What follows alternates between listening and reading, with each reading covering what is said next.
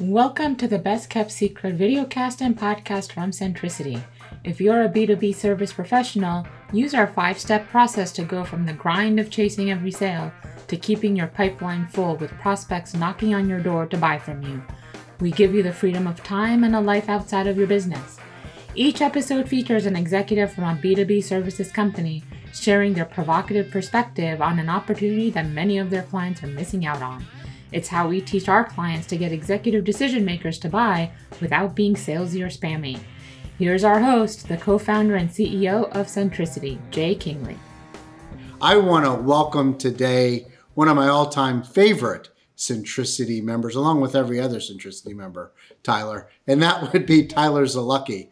Tyler is a healthcare consultant with the Trion Group, which is part of Marsh and McLennan and they're an employee benefits provider based in one of my favorite cities, Conshohocken, Pennsylvania, which is outside of Philadelphia. Tyler, welcome, welcome.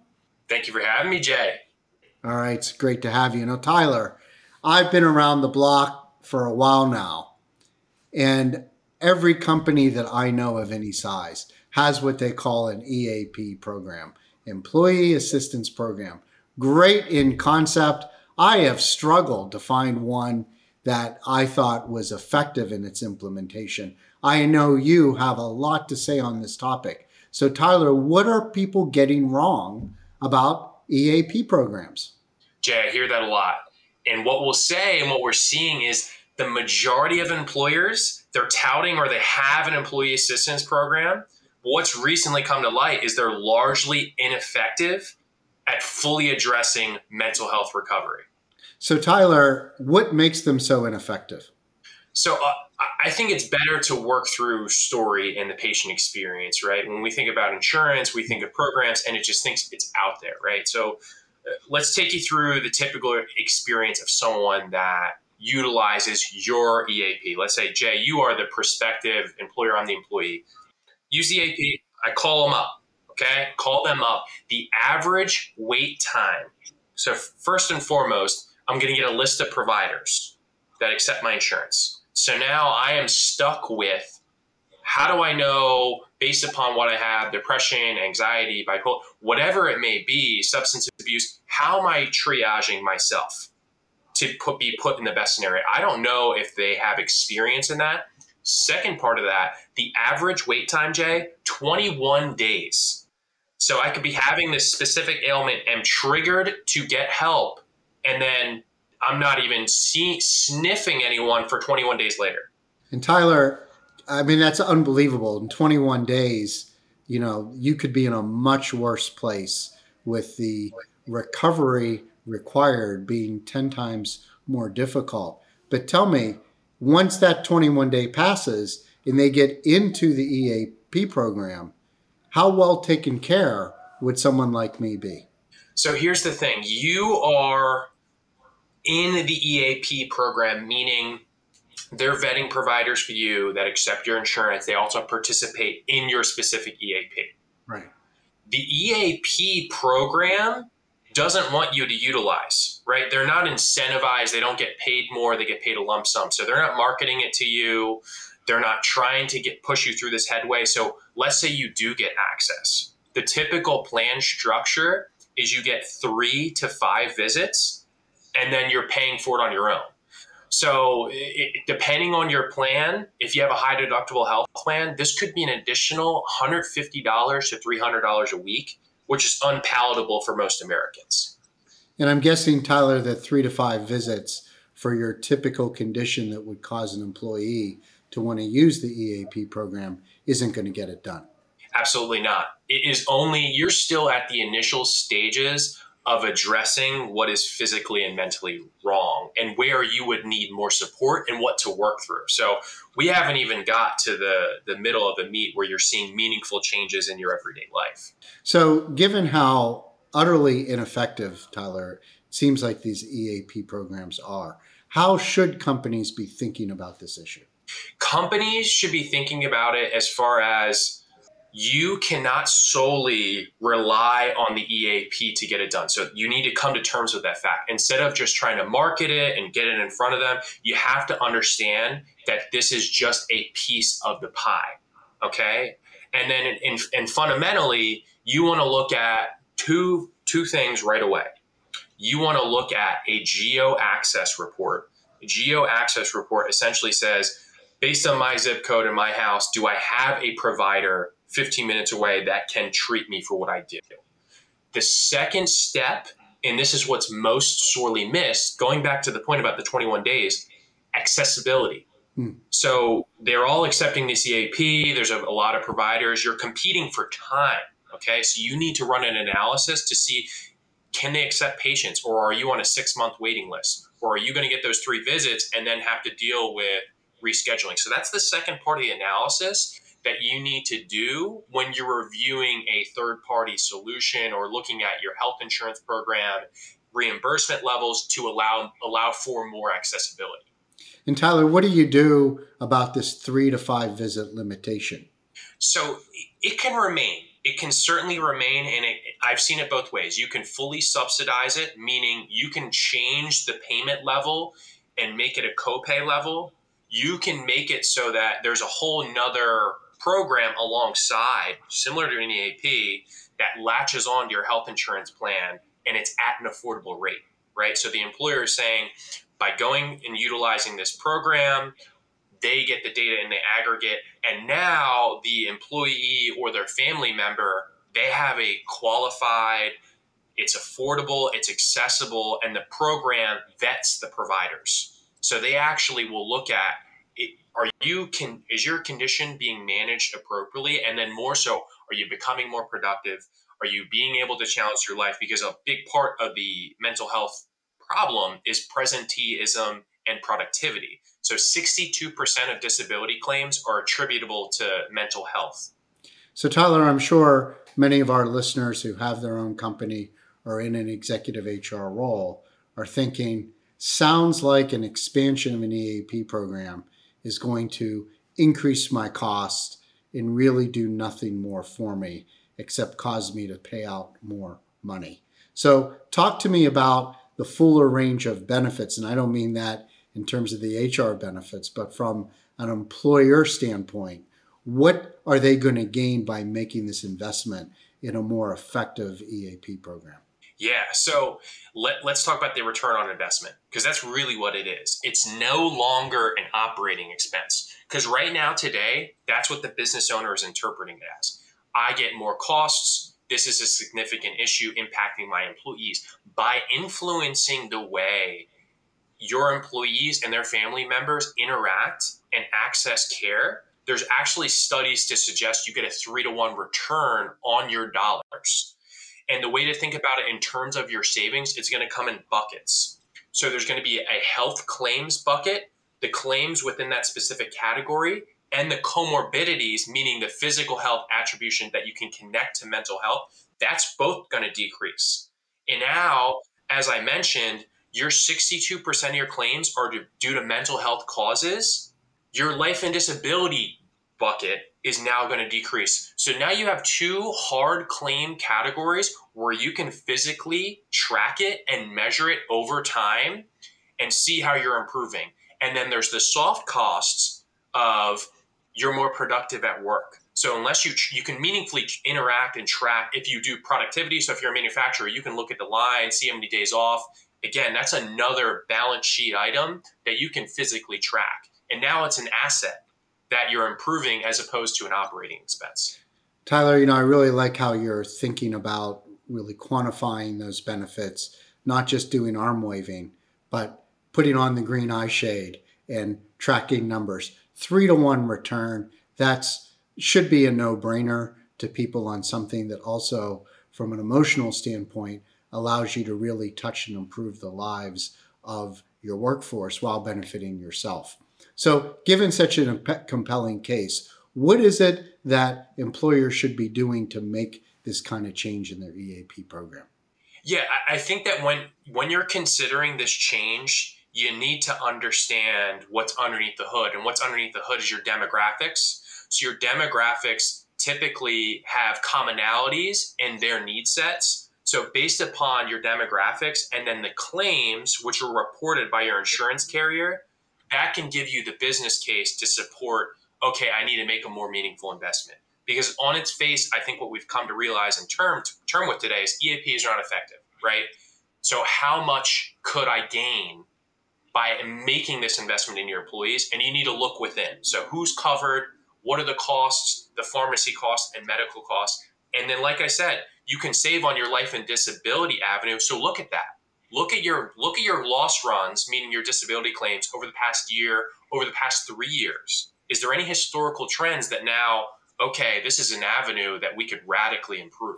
So tyler after i do all the analytical work and put the business case together am i now needing to work with my insurance providers and brokers?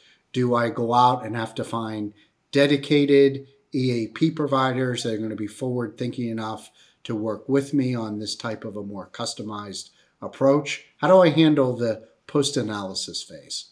The post analysis phase, once you've substantiated that there's a there's meat on the bone, there's a business case here, you need to utilize a consultant. Okay, you cannot utilize you can't utilize the insurance company, and you certainly cannot use an EAP provider because if they they could fix it, they would have fixed it themselves, right?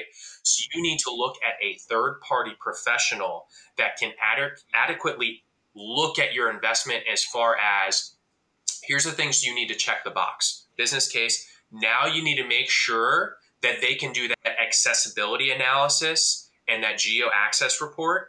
And you need to look at their quality metrics. So, how do they get into whatever network of providers that they're utilizing? How do they get in and how do they maintain?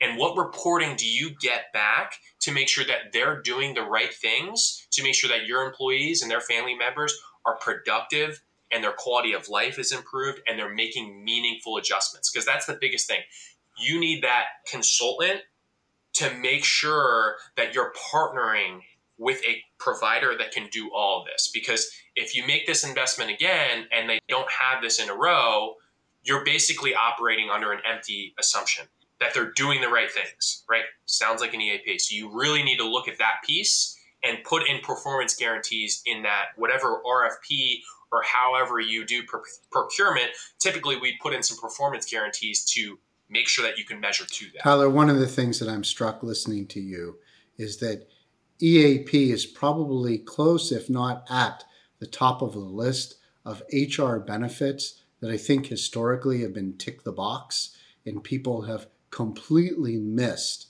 the incredible ROI that's associated with doing it right. And what's also clear to me is there is a really methodical approach and process you take. And you're not just guessing, you're not just saying, I'm going to be the good guy. There's solid business case and a very clear way of implementing this type of an approach. And I would just encourage my listeners that given the value at which it's stake here, you'll you'll find a uh, few people that are better than Tyler to reach out to and continue this discussion, which Tyler is a really nice segue. You know, let's talk about you for a few moments.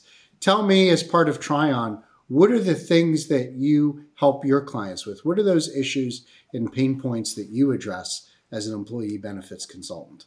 Yeah, no, I think that there's been an evolution. So a lot of the professionals that I help, they're CHROs, HR directors, and chief financial officers a lot of the times HR holds the umbrella of employee benefits. And there was a major evolution in that throughout this new normal, they're dealing with new CDC guidance, they're dealing with new OSHA prevention and regulations. People are, were afraid of physical health, and then there's the mental health aspect. So, this influx of needs created more responsibility from the human resources or chief people operations of how to support those needs, right?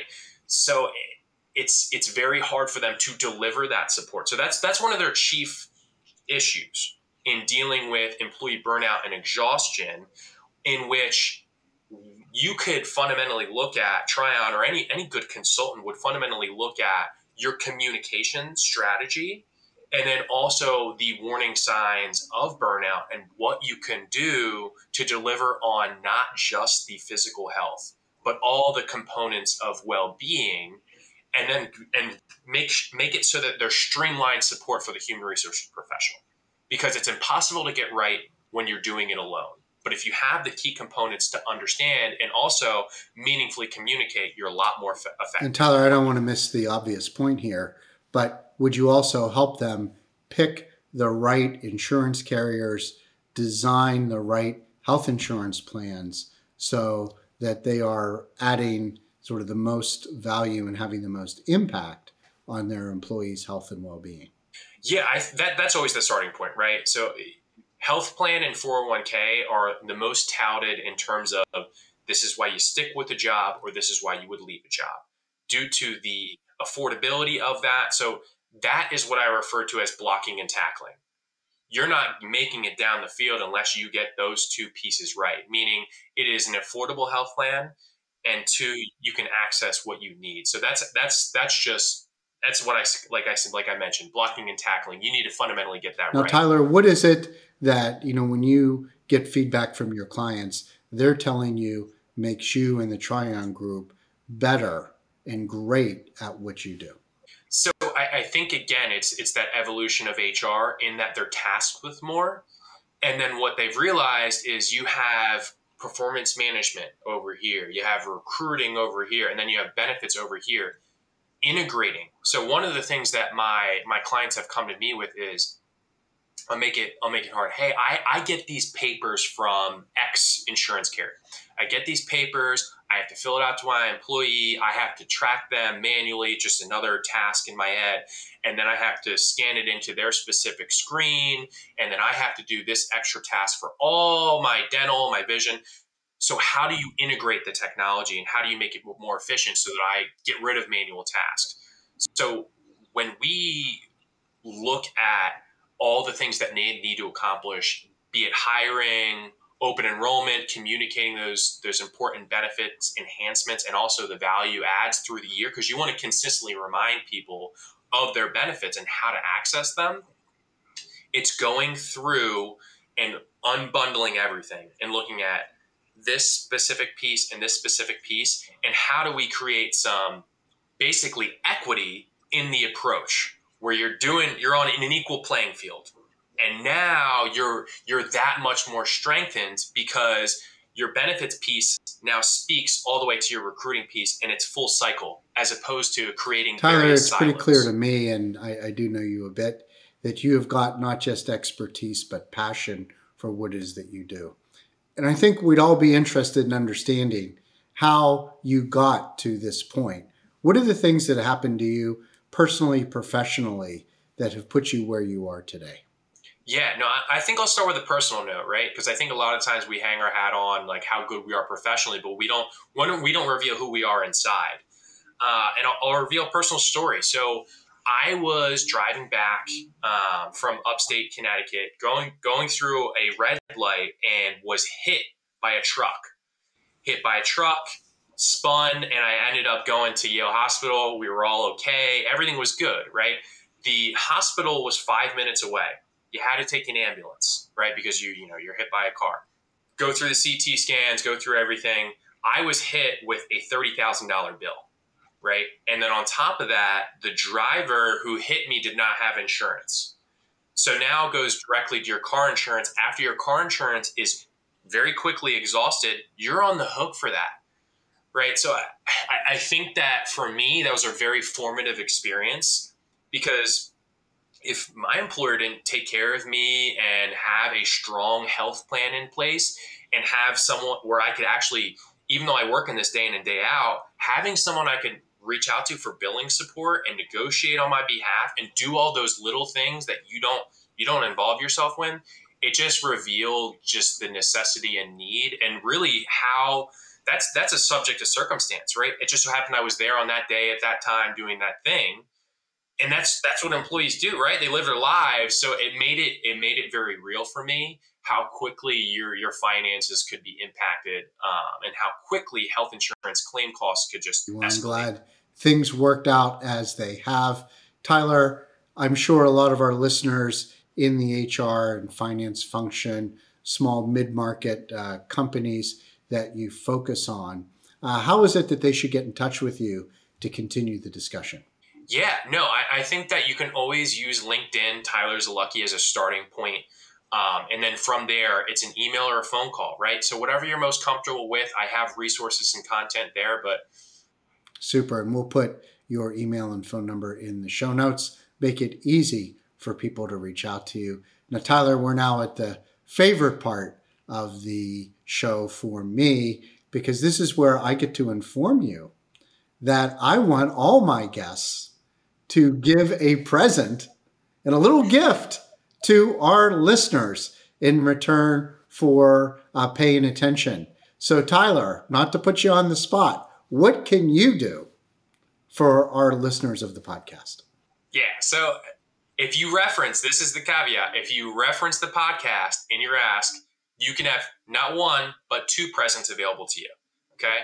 The first one would be a competitive intelligence present. So if you want to know exactly how your plans stack up against your competitors and what they're doing, we can run it through and show you line by line your costs compared to your industry and, and what you're looking for. The second piece, which I think would be a nice gift if you're interested in the mental health aspect, is we can show you strategic mental health solutions based on just a census. You run a census and you can take this directly to your leadership team and show the support areas that you need to focus on. So instead of trying to do all this analysis on your end, there's two free gifts for you to help you get the ball rolling. So I encourage everybody to reach out to Tyler. Let's overwhelm him a bit with some great questions and great opportunities. I suspect, Tyler, that you will be more than up to the task. I want to thank you so much for being a guest on our Best Kept Secret podcast. Uh, until the next time, please reach out to Tyler and I look forward uh, to continuing the discussion with you. Take care, folks. Are you wondering how much longer you have to grind and chase for every lead, conversation, and client? Would you like clients to knock on your door so you no longer have to pitch, follow up, and spam decision makers? Well, Centricity's Category of One program uses a proven five step process that will help you get in front of the decision makers you need by spending less time doing all the things you hate. It's not cold calling, cold email, cold outreach on LinkedIn or any other social media, or even spending money on ads, but it does have a 35 times higher ROI than any of those things, leveraging your expertise and insights at your prospects and network value. The best part, even though you'll see results in 90 days, you get to work with the Centricity team for an entire year to make sure you have all the pieces in place and working so you can start having freedom of time and a life outside of your business.